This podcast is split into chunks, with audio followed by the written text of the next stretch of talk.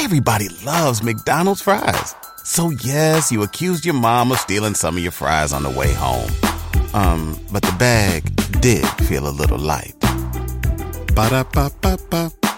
At State Farm, we're committed to uplifting Black futures. In collaboration with organizations like 100 Black Men and National Urban League, State Farm provides high school students with the opportunity to learn and apply best practice strategies for saving and investing, all while offering academic support, life skills, and exposure to college access programs to prepare these students for life after high school. Check out 100blackmen.org and nul.org to donate and learn more. Like a good neighbor, State Farm is there.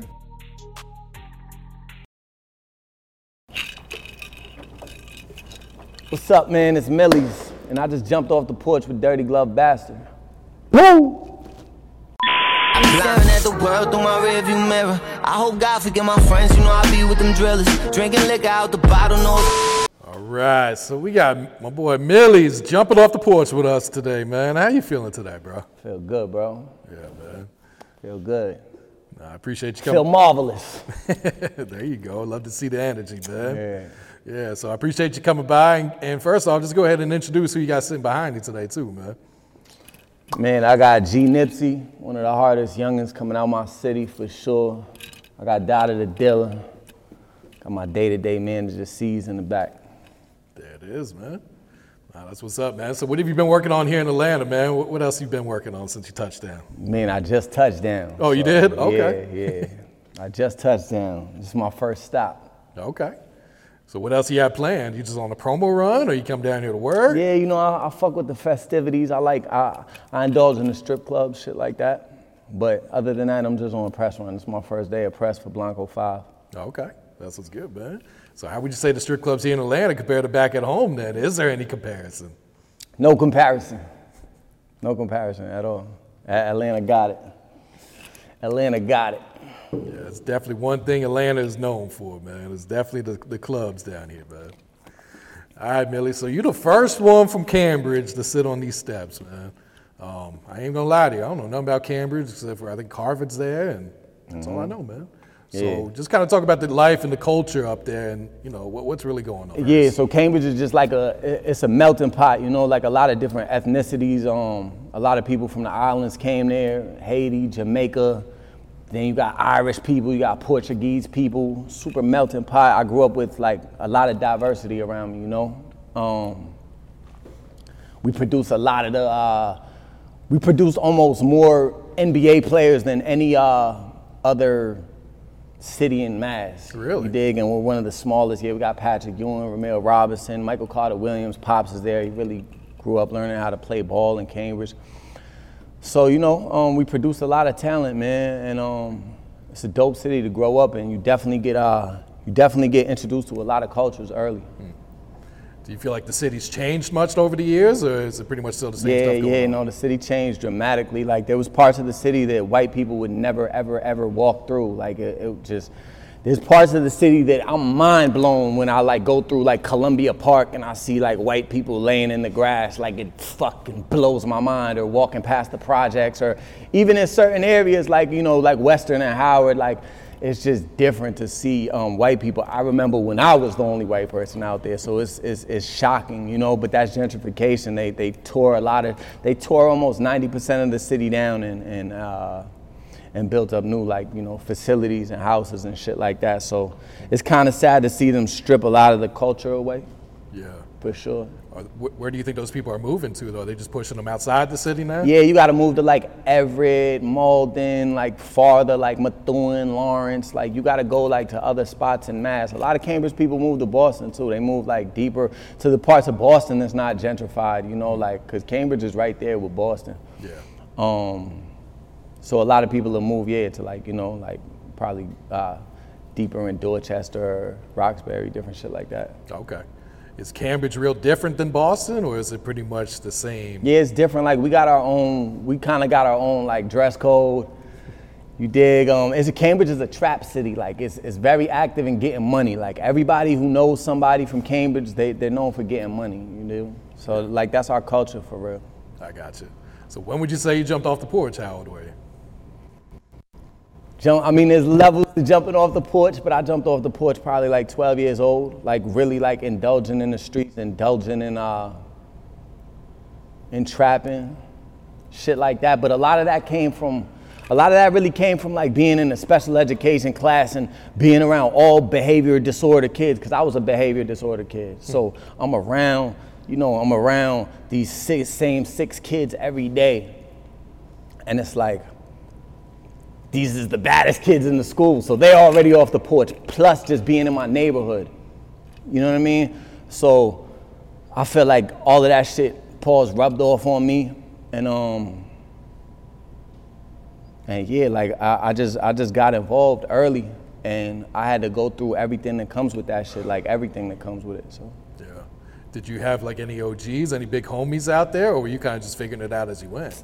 Yeah, we did, but like my my OGs was like really like trap guys. Like this is this is CMB. Like this is where we get the money. Like this is I, I grew up at the tail end of the crack era, so I'm still coming up under 19 year olds that got 300,000 in cash. Like shit. you know what I mean? I'm coming up under that type of shit, and that's what I saw. That's what I idolized. Like I just idolized the trappers. Those was my role models. But at the same time, they gave me ambition. They gave me the like the will to to go out there and try to be successful.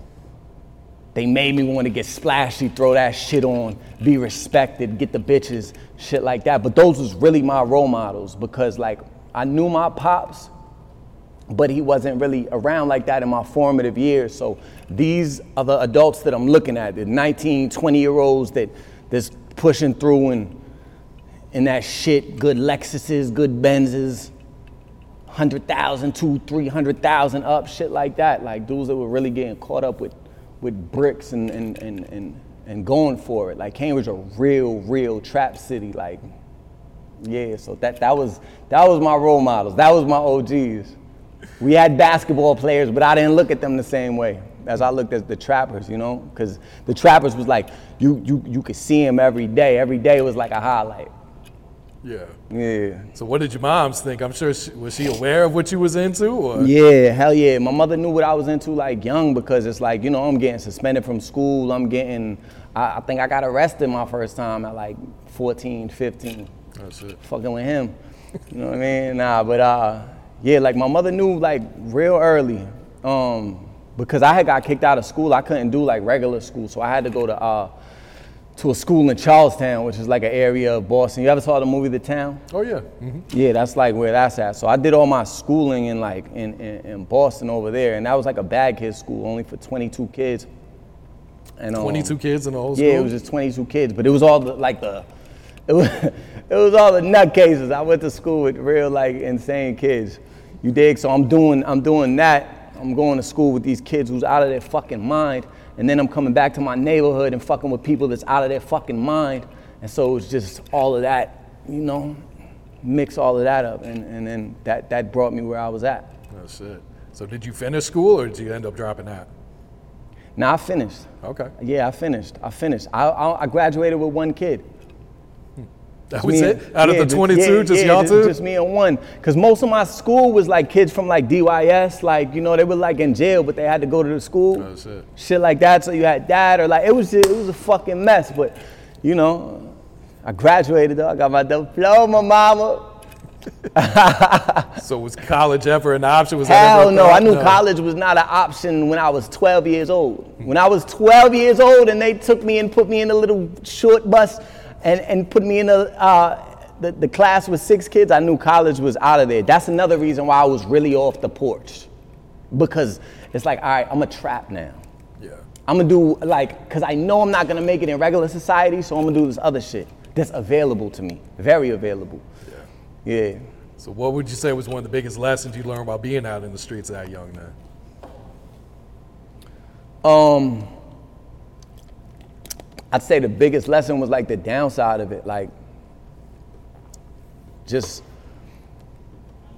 a lot, a lot comes with it, and I try to touch on that in my music too. I always try to show the downside because it's like by the time I'm, I'm 18, you know, I really sat in them courtrooms and saw the judge tell people that I grew up with that that I, I was with every day. I seen the judge tell them natural life. You know what I mean? I seen, I seen people get killed you know, I, I had homicide detectives at my door and had to explain it to my mother, like, that's the downside, like making your mother shed tears, like have to worry about you, the paranoia.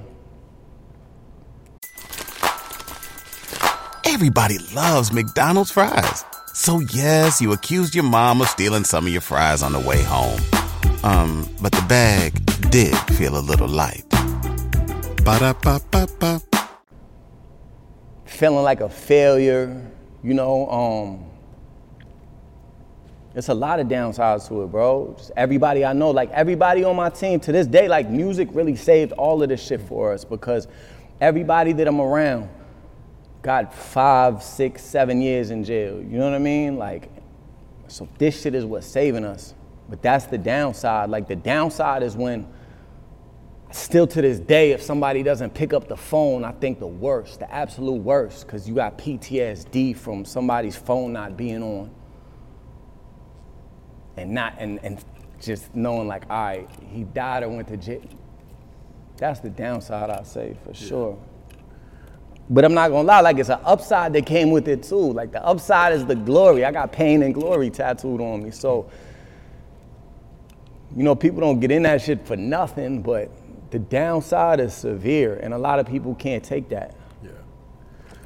What's your thoughts on how social media has uh, influenced and impacted the streets here these last few years? I just pray, I pray for the youth because, like, if I had social media when I was growing up, like, it, it would have been clipped for me. Like, I can't even really, like, look down on the kids that like be dissing on the dad and doing all of this shit because I know like when I was that young, I was hot-headed and we really had smoke and we was really going through it and we was really up. So I would have been probably saying all that stupid shit too. Now, as an adult, it seems crazy to me. It's fucking ballistic to me that you would be in your phone incriminating yourself. But they grow up with this shit and they don't understand that it's a whole nother element at work. Maybe they'll see it now, like with the with the YSL shit and everything like that. Maybe they'll see it now, but it's nasty. But I can't really look down on as I, will be a, I'll be around a lot of like people my age that'll be like, yo, these kids are stupid. But no, they grew up like that with these fucking phones. So I don't know what I would have been doing at their age. I would have probably been taunting my enemies too and shit like that. So. I just pray for the youth because social media made the streets impossible. It was already hard before, but the streets is impossible now.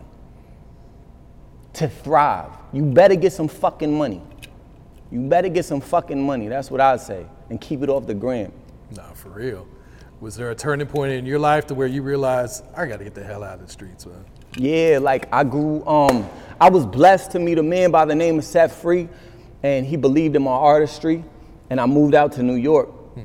just to just to fuck with him. I moved uh, I moved to the Bronx, apartment, wild roaches. It, it didn't matter. You know, I took a step back from everything I was in. I said I'm gonna purely pursue this rap shit, and um, and that's the that's the first time like just being around him because he's a professional and he's hmm. bringing me around shit. Like this is he's just bringing me around the industry, and I'm seeing that, oh no, this rap shit is possible because I'm around all these people that's blowing up. This is like when Joey Badass and like ASAP and, and Free kind of got me in that world. Like I'm seeing them and then I'm seeing them just elevate and blow up.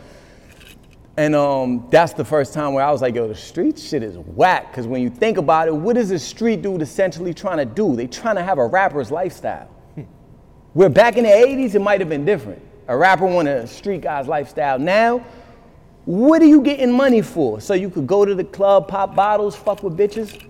Yeah, that's rap, you know what I mean? So it hit me and I'm like, oh, now why am I chasing the streets? And nobody was up on me at that point. So I knew it was like a graceful time for me to kind of um, try to try to distance myself. Cause I didn't have to, you know, get no get back for nobody or whatever. Like I'm like I'm up. I'm I'm in a good place. I know I could just play defense now. Was that a big leap of faith at the time moving Fuck down to New yeah, York? hell yeah, because also like just moving to New York, like first of all, like nobody was with me. You gotta make people believe. So I'm I'm by myself. I'm taking the train to shit. Like I'm taking the train to shit. I'm going to events by myself. I'm used because I was uh, when I left New York, I was already at the top of the Boston scene. I was at the top. Like there was no further I could go. I did Summer Jam with Nicki Minaj. You know what I mean? Shit like that. So I left when I was at, at the peak to be a nobody in New York and start from scratch. And I just had to put in work. I had to catch the train. I had to um, go to spots by myself, be in a club by myself, introduce people. I shook so many fucking hands in New York just introducing people to myself. What's up, bro? Millyz, yo, woo, woo. Just the way I know your platform, I knew everybody's platform. Rappers, who I, I knew the behind the scenes people, I knew who to talk to. So I really just put in that footwork. But yeah, it's hard. It's, it's hard. Like a lot of people would never leave that comfort zone. I was in a comfortable position, but I left to get uncomfortable. And now I'm just comfortable being uncomfortable. Because I, I, I taught, I had to show myself that, you know? Yeah, there's pretty much no room for growth if you're not gonna, you know, take those risks and be uncomfortable too. Or else, like you said, you kind of hit that ceiling like you did in your hometown. Then. Oh God. Yeah. So, what would you say was like your big breakthrough when you got to New York, to where you was like, all right, this shit really is gonna work. I had a couple, like I met I met Jada. I had a record moving called The Plug. It was booming in, in, in my hometown, in Mass, period. And um, I met Kiss. And I was like, yo, would you jump on this? And he was like, yeah, just throw me what you're comfortable with. I got up, I got up the money that I had. I paid him for the feature. And that shit just started ringing. And then that gave me kind of like a tool to move around New York with. Um, and around that time, so, so I put in footwork with that record. But then around that same time, I had met a cameraman who worked at the BET Cypher. And he would let me uh, come to the BET Cypher and just like kind of like watch everything that was going on. And he would say, yo, you never know, like a rapper might, uh, a rapper might not show up and and they might put you in, you know, so just have some verses ready. Did so you I, believe that, or did you think he was just gassing Nah, I believed it, cause Yeah. I just, I- bro, I'm, a, I'm like a godly person too. You know what I mean? So I feel like I'm like divinely uh, watched over, and um, yeah. So I showed up. I showed up prepared. 2014, and I sat for three days because they shoot it for three days. So I sat for three days. Nothing happened. I'm like, all right, whatever. I practiced a whole fucking another year because I knew I was probably gonna uh, have another chance in 2015. I came back in 2015 and I sat for three days again. I came back in 2016 and this time they said, uh, they said, yo, there's a rapper that's not gonna be able to make it because he missed his flight. It was he or she, I forget. But they said, yo, it's a possibility, like, because they need somebody else for the cipher. Hmm. so, mind you, I'm the only person there with no PR, no label. It's just me. They don't even know why I'm in there. I'm, I'm there because of, I know, I know one of my cameraman homies, like, he gave me the drop on the location. So, the cameraman tells me, it's my man Lil Chris, shout out Lil Chris. Um, he tells me, uh, yo, that's, that's the executives at BET, you should go talk to them and shit, like rap your rap. So I went over there. He's like, I sent him your link, matter of fact. So I see them looking at, at the link, but they're just super unimpressed looking at the link.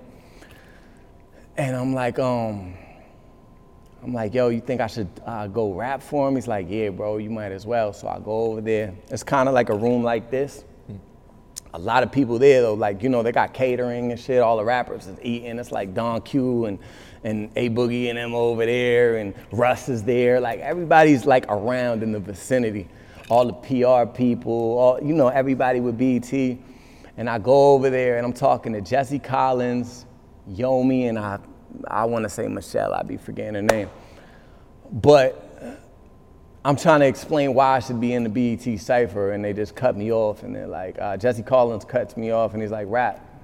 Right there on the spot. Huh? Yeah, so everybody's around, so I had to really, but I, I knew like I got some, like as a rapper, I got certain like bulletproof raps that I know, like no matter what, I could be dead drunk, I could be on shrooms, I could be on acid, I could be, you know what I mean, in, in, uh, in uh, freezing Fahrenheit degree weather, but I'm gonna remember this shit. So I had that for the BET Cypher, and um, you know, I, I rapped my rap, and they wasn't even looking at me when I first started rapping. They just like looking down, and when I get like eight bars through, they kind of like looked up at me. and now I'm like 12 bars through. Now they kind of like nodding They had 16 bars through. I feel the connection. I, and the rap, I'm just proud of myself that I did it at that point. And they're like, um, all right, we'll, we'll, we'll huddle up about it. We'll talk. So I go back to the table where like everybody's eating at and shit, and I'm talking to the BET staff that I've been talking to, and I'm like, yo, I rapped. That. Yo, it might happen. And like 15 minutes later, um, the lady called me over and she said, uh, yo, you're in it. I'm like, I'm in what? When something happens to your kitchen, you might say, This is ludicrous. but that won't fix your home. That will only get you the rapper, Ludacris. Having trouble? Don't panic. Don't be alarmed. You need to file a claim? Holla at State Farm. Like a good neighbor, State Farm is there. That's right. You can file a claim on the app or call us. Thanks, Mr. Chris. No matter how ludicrous the situation, like a good neighbor, State Farm is there. State Farm, Bloomington, Illinois. It's like to be the cipher, you're in it. And so, like, long story short, I, I ended up leading the cipher off that year. And Charlemagne the God and Envy said I had the best cipher besides Young Young Ma. You know what I mean? Um, so yeah, that was like a big moment for me because I was on national TV twice. They actually aired it twice. So I let off the BET Cipher. I let off the BET Hip Hop Awards, period. They took me down there. Me and my bro was on the, the, the green carpet and shit like that, like around Cardi B, everybody. Like it was super lit. So that was a breakthrough moment for me.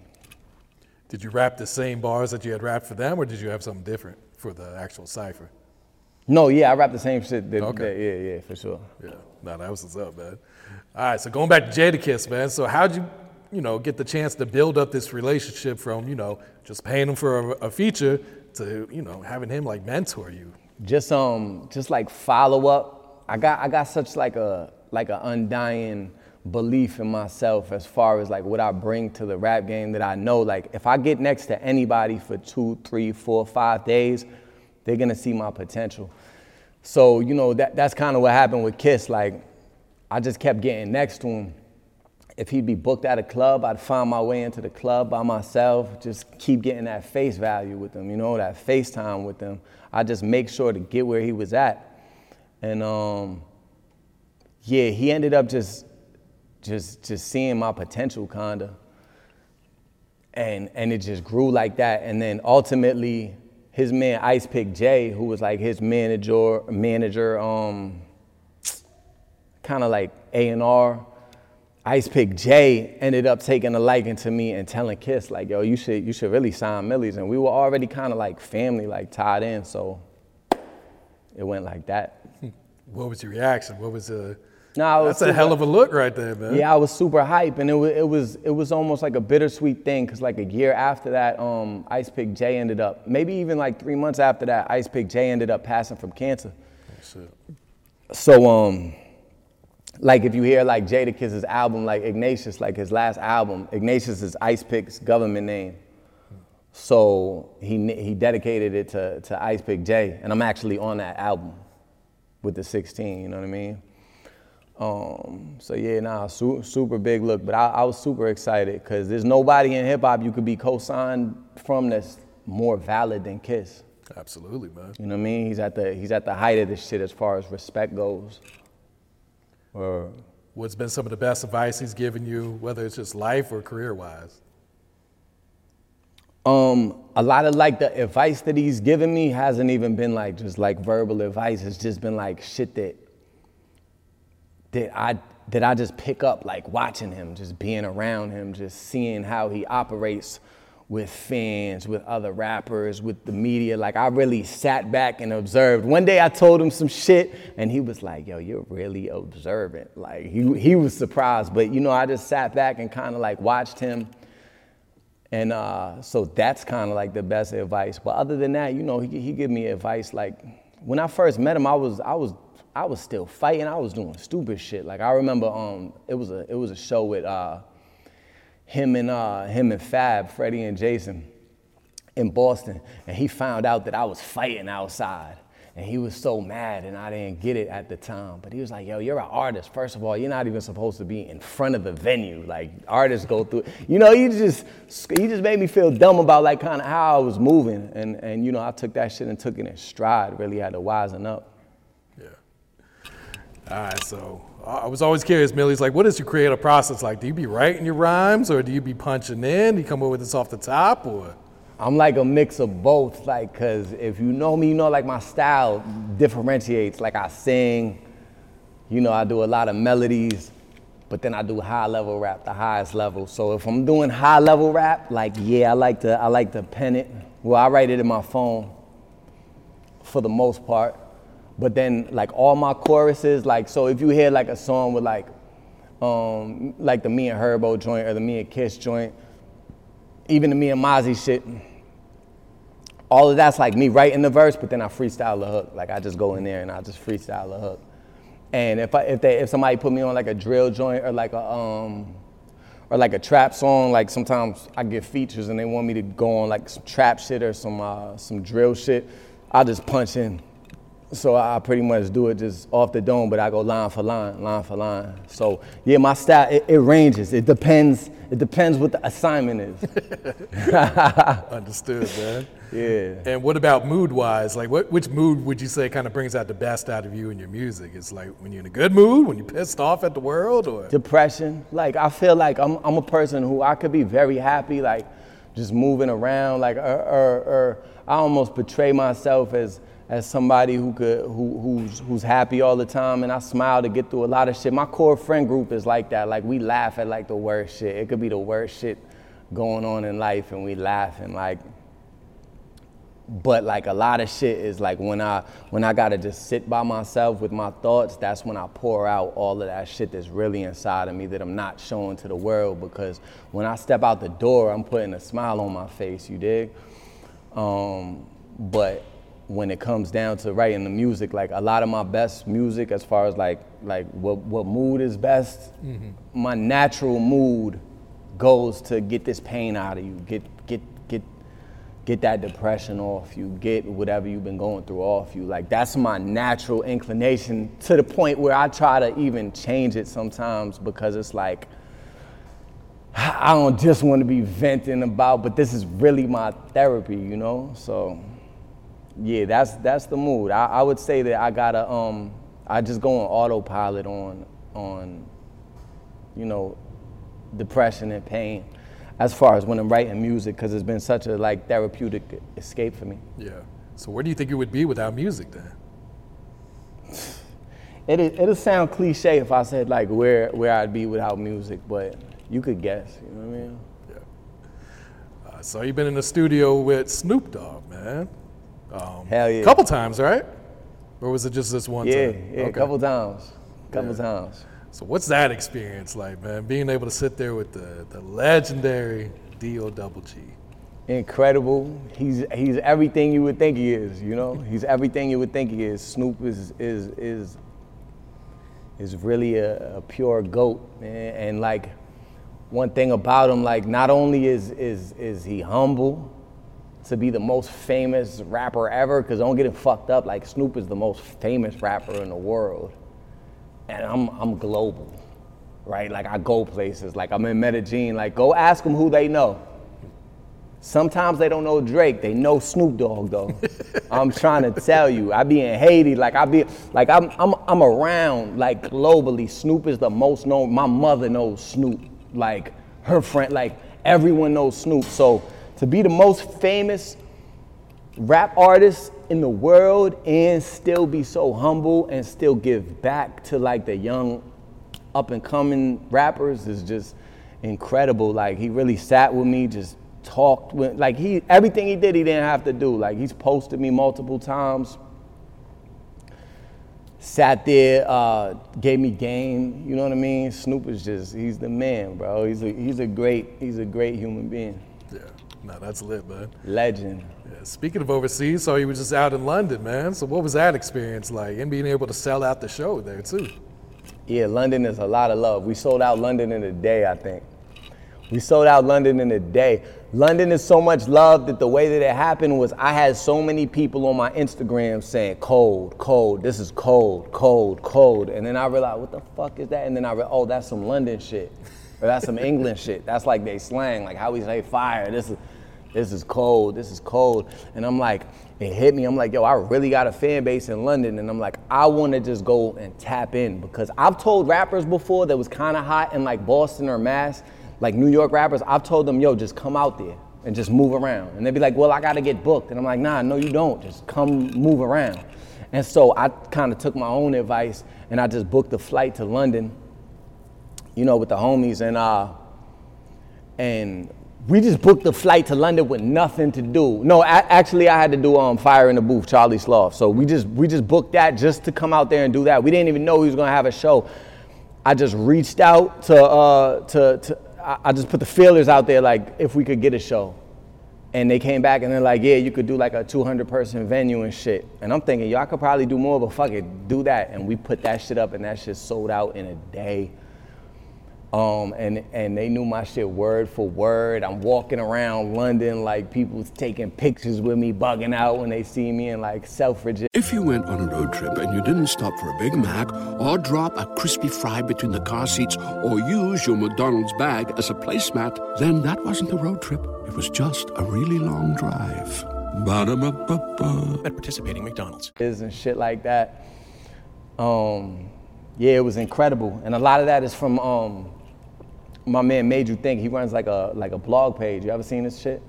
Made You Think 101. You should follow it. That'll let you know about like every. Uh, that'll let you know about every London rapper for the most part. Um, but he just took a liking to my music, and he would post me a lot, and that shit really helped for real. That's all man. OD. But I love London though.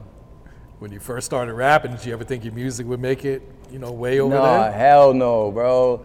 It was just a surreal experience going out there, selling out a show, and then I rode on the plane back, and the person in the seat next to me was um, Steve Buscemi. Oh shit. You know the actor? Yeah. Yeah. I was like, yo, this is crazy. So yeah, I, I had a I had a surreal trip in London. I'm coming back to school. I'm gonna sell out a thousand, and I, you know, I'm patched in. I'm, I'm patterned. That's how they say it. I'm patterned with with, with Giggs and uh and, and Coke and Paper Potter and like a lot of the different artists out there. Like I really tapped in with people. Oh, that's dope, man. I saw you post on IG that um, Emotions with G Herbo. You said that song really changed your life. Facts. How so? just like I feel like people's like perception of me, um, cause I've always kind of had like the respect from rappers, you know what I mean? Whereas like the industry, the industry like never got it, but they don't see nothing until it comes to fruition. But you know, Kiss was fucking with me, but when Herbo started fucking with me, I feel like and I put Herbo on a pain song, which is like my core sound. Like Lyor Cohen says, when you cut an artist, they bleed a certain record. Like I bleed that record that I put Herbo on. That's my style. That's me and Ray Beats, intricate bars, pain, melodic hook. That's me. You dig? So I put Herbo on that, and um, and it just shifted the perception. Like, you know, he really rolled it out with me. Like, he posted the same time I posted, just off the love. You know, um, and he was posting me before that. Like, he had posted my freestyles. I knew Herbo for a while. So, but for the public to see that, it really made a lot of um, his fans, like, really look at me and, and, and, and, and tap into what I was doing. And then I kept following that up. So, that put a lot of eyes on me. And at the time it put a lot of eyes on me, I had I had wild shit in the clip. I had shit with Kiss and I had all I had a bunch of crazy records in the clip and I started dropping them. So yeah, that, that, that started propelling me to do millions. Like now if I don't do a million with a video, it's a pure failure. Hmm. oh God. Yeah. No, that record was really dope too, man. Um, one feature that caught me off guard was the one with Asian Doll. Yeah. I didn't see that one coming. Nah, I, I, was just on the phone with I was on FaceTime with Asian before I came in. I gotta tap in with him in the A. So how did that all come about? Man, I met um I met Asian Doll and like we was just partying. I was with my man um Loopy, and we was partying. We was at a strip club out here, and it was like a like when, when we left, I, I had the Cullinan and shit like that. And when we got out of there, um, we all was gonna ride to the to, to the next spot or whatever, and it was like a big shootout started happening in the parking lot. And I like looked over and Asian doll was like doing her makeup in the mirror while like the shots was going off, like super unfazed. And I was like, she's crazy. and I like crazy people, so you know, I vibe with crazy people. That's hilarious. yeah. So so we tapped in and we did the record. Like after that it was just I don't know, we had like a different bond. So yeah, yeah we we we patched in. What's your thoughts on the music scene back at home right now? It's incredible. We got uh we got G Nipsey going crazy, Dada the Dealer going crazy. That's out of my camp, you know what I mean? But then um, you know, there's a there's a lot of artists that's going crazy. There's a lot of artists. I almost I almost don't want to get into saying names because then I'm gonna have to list like like 30. But like some of the notable people, like you know, Bia, Bia is going crazy. Oh, yeah. That's family, love her to death. You feel me? Joyner Lucas going crazy. And then there's so there's just so many other artists, even like uh, 7981 Kal and them. Like you heard of them? Mm-hmm. Yeah, like they they they got booked, but there's like a there's, there's, there's a whole there's a whole uh, music scene that's bubbling right now in Boston and in Massachusetts in general, and I think that shit about to that shit about to really go crazy like in the next six months. Yeah.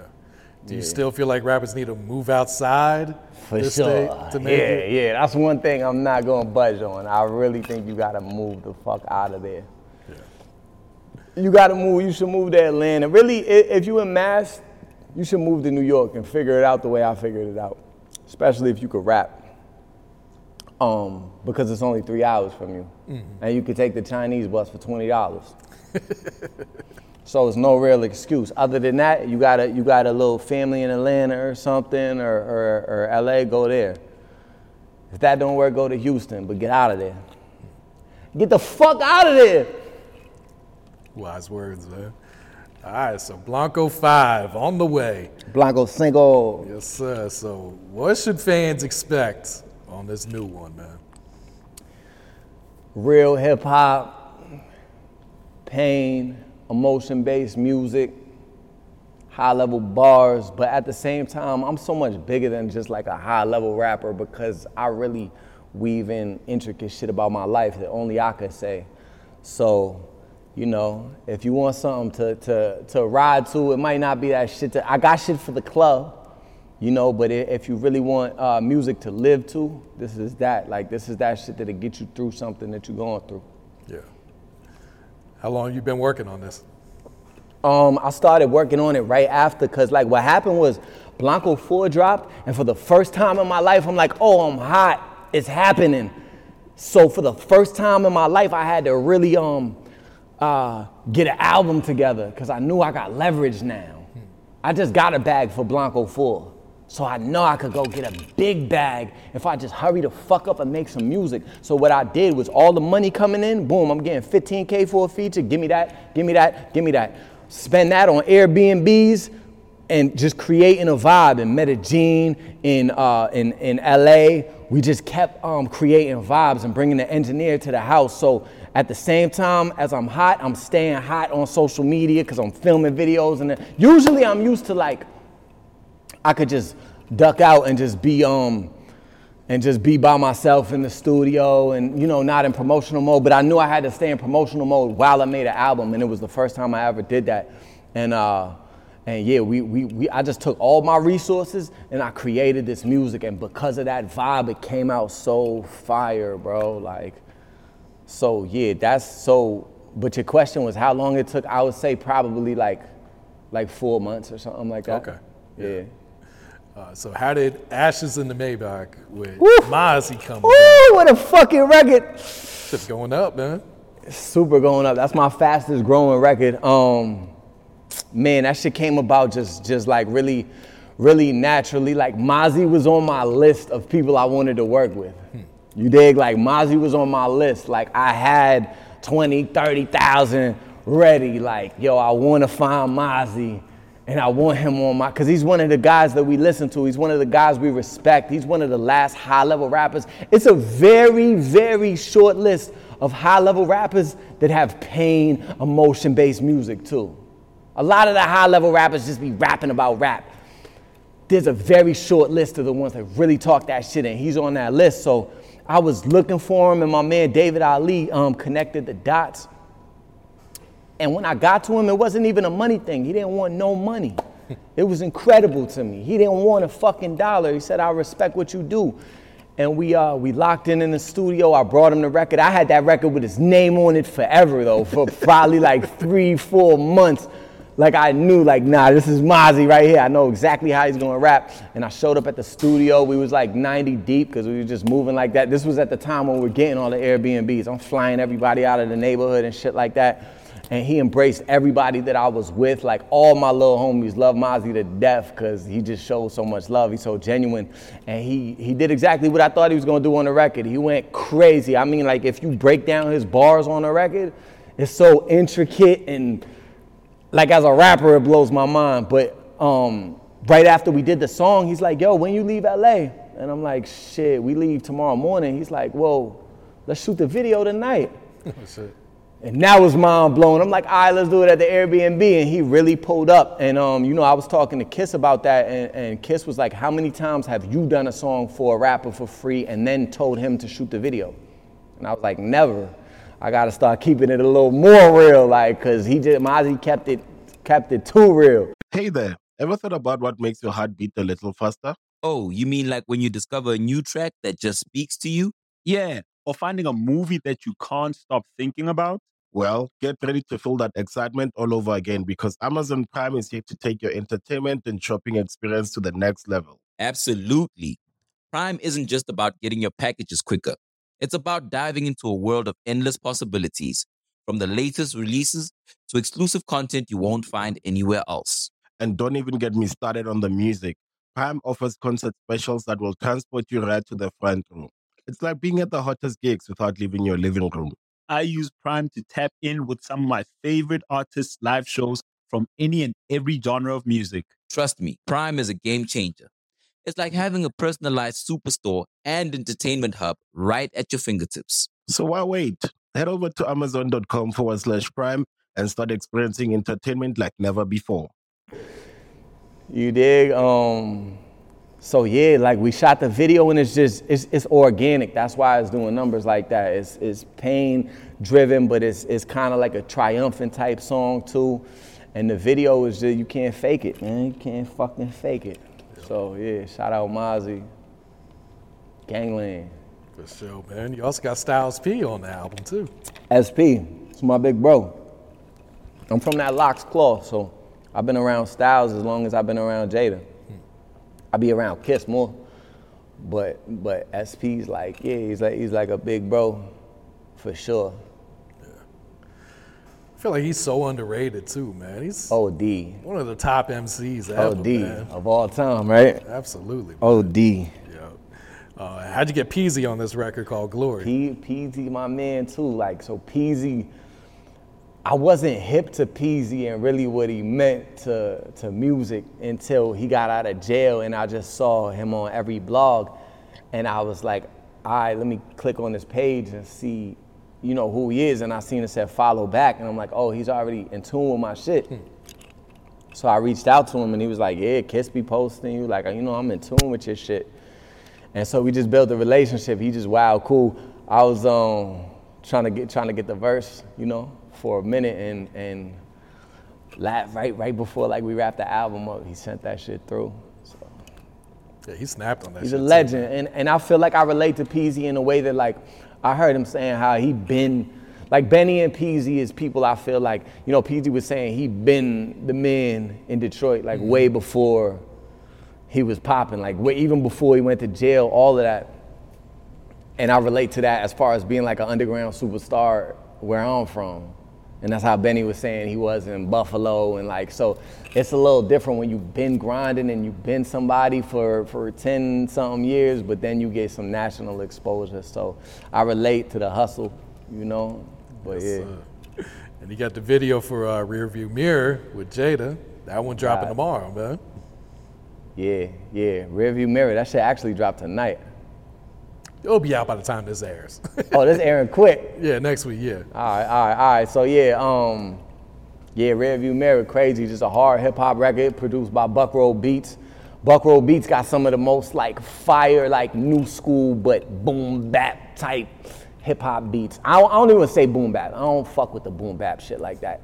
I would say just East Coast hard instrumentals. Buckroll Beats produces those, and so yeah, like it, it's it's a mando for me to get Kiss on every project, like because every Jada verse is gold, it's golden, and this is one of those. What's the chemistry like when you guys are in the studio cooking up there? Man, um, usually I bring him the record. You know, like we've we've cooked up on the spot together though. It's it's always just interesting because you know you rapping with the best rapper alive, and so you got to look at him and just he just be you know um, he don't write like he might like write like a couple notes, but then like he kind of moves the phone and just writes him like this shit he wrote it in his head, like Biggie and he just went in the went in the booth and, and, and laid it. But like, yeah, it's, it's always interesting. It just makes you want to rap better, if anything. You know, you want to rap really fucking good, dog. So May 27th, the album drops, right? May right? 27th, Memorial Day weekend. I just told C's, get me booked everywhere. I want parties. I want party all fucking weekend. It'll be down there in Miami, man. Nah, nah, nah. I'm doing it in Mass. That's where the bag is bigger. All right, so looking ahead, wh- wh- what's next for the rest of 2022? Man, after I'm gonna just go crazy. Just like you know, I, I, I produce music at a fast rate, so I just want to drop. I'm gonna I'm a, I'm gonna drop this, let this run the summer, and then I'm gonna just keep dropping music. And then we got artists coming, we got G Nipsey coming, we got Dada the Dealer coming, and they gonna go fucking ballistic. Yeah. Yeah, and we gonna produce a lot of music just from this, you know, sped life tree for real. What's some advice you would share to the youth coming up right now, Millie? Honestly, bro, like I was thinking about it last night. Like I give a lot of advice to the youth. To the I, I give a lot of advice to the youth, but sometimes I be feeling like, you know, I fail the youth at the same time because I want this rap shit to hurry up and save people's lives. Like this rap shit saved me and all my homies' lives. And like the other day, like one of my little homies got bagged, and I was feeling like, damn, I kind of failed him because if I had my money up and I was, it's like a race to save my youngins. That's how I feel sometimes. It's like a race to save the youth because I know if I was all the way up and had the had the crib in Cali, or like if I was all the way where I was supposed to be, I could really have them out of the way. Because you could give them advice, but more than giving them advice, you got to get the youth out of the way and and and I've tried to do that, but some, it, it just it hurts my heart sometimes to feel like like like I failed because like I need this this process to accelerate so I could get where I want to go and be able to really uh, just get them out the way. Because you could talk to them you could give anybody advice. You could go give somebody in jail advice right now on how to live but that shit don't mean nothing because they still got to walk a chair with murderers you know what I mean? And conduct themselves how they're supposed to conduct themselves in that environment. So it's like I could give the youth advice, but really, I'm trying to get the youth out the way. That's the only thing I know how to do. I might not be the best role model, but I know that if I can get them out of their environments and take them on a road with me and show them this rap shit, like that's stronger than any advice I could give them. You know what I mean? No, that's real. Right there. Yeah. All right, you got any shout outs you'd like to give before you wrap it up here? Man, shout out all my bitches, you heard?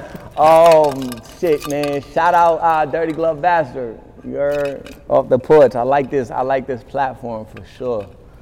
I like that y'all got a basketball hoop in here so I can really display my skills. Shout out the fans though, shout out the fucking supporters. Because anybody that's riding with me, that means you're not just being brainwashed by national media and you know um, the the artist that's forced on you through playlists and and all the majors and shit like that. You really tap in with some organic, unique, independent music.